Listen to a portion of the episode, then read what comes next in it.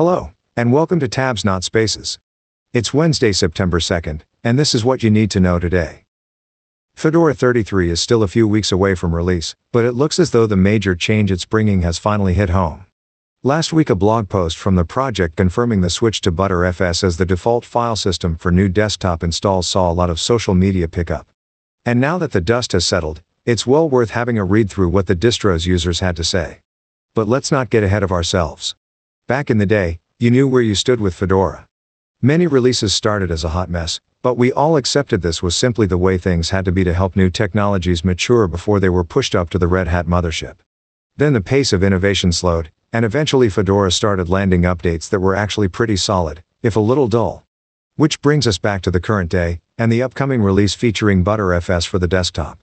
Oddly, some users seem to think this is happening to pave the way for Butter to appear in RHEL, but it already has, until it was dumped a few cycles ago.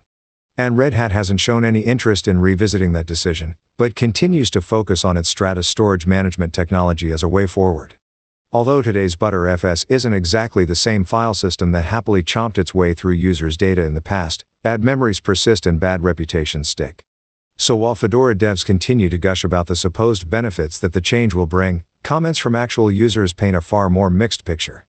How it will all work out when the new version finally launches is anybody's guess. But at least nobody is going to accuse Fedora of being boring anymore, which you can't help thinking might be the whole point of the exercise.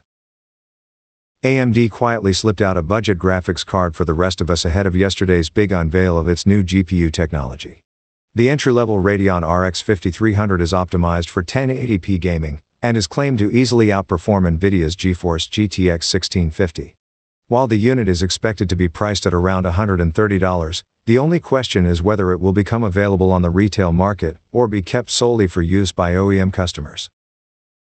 Amazon has announced the general availability of its Bottlerocket Linux distribution for running containerized workloads.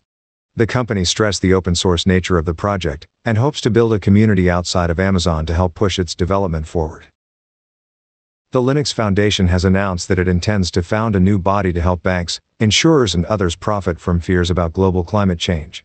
The organization is building a platform that will draw together climate data and economic models along with analytic tools to help its users maximize their green investment opportunities. If you're wondering what on earth any of this has to do with championing open source software, then you're certainly not alone.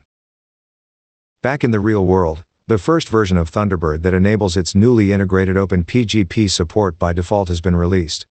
Sadly there's still no automatic upgrade path for users of version 68 of the app, but one is being promised for a future release.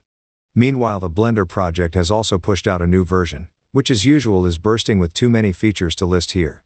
So check out the show notes for more details. The latest monthly update from the Linux Mint project brought a couple of surprises. The team announced that its Warpinator network transfer tool has now been packaged as a Flatpak, and is available for use on other Linux distributions. Mint is also in the process of following the path pioneered by Peppermint OS and later Ubuntu, and is working on adding support to allow websites to be launched and managed like desktop applications. The Tor project has introduced a new sponsorship initiative. With its US government funding still in doubt, the project is making it easier for nonprofits and private sector companies to contribute, and to get recognized for having done so through a tiered membership program. And finally today, the next community edition of the PinePhone will be shipping with Manjaro. When orders open in September you'll be able to pick up the base model for 150 bucks, while another 50 will secure an upgraded handset, along with the company's dongle that features USB, Ethernet, and HDMI ports. And as usual, Pine will be donating $10 from every sale back upstream, in this case to the Manjaro project. And that wraps things up for now. There's more about today's stories in the show notes, and you can visit our website at tabsnotspaces.com to contact or support the podcast. We'll be back on Saturday.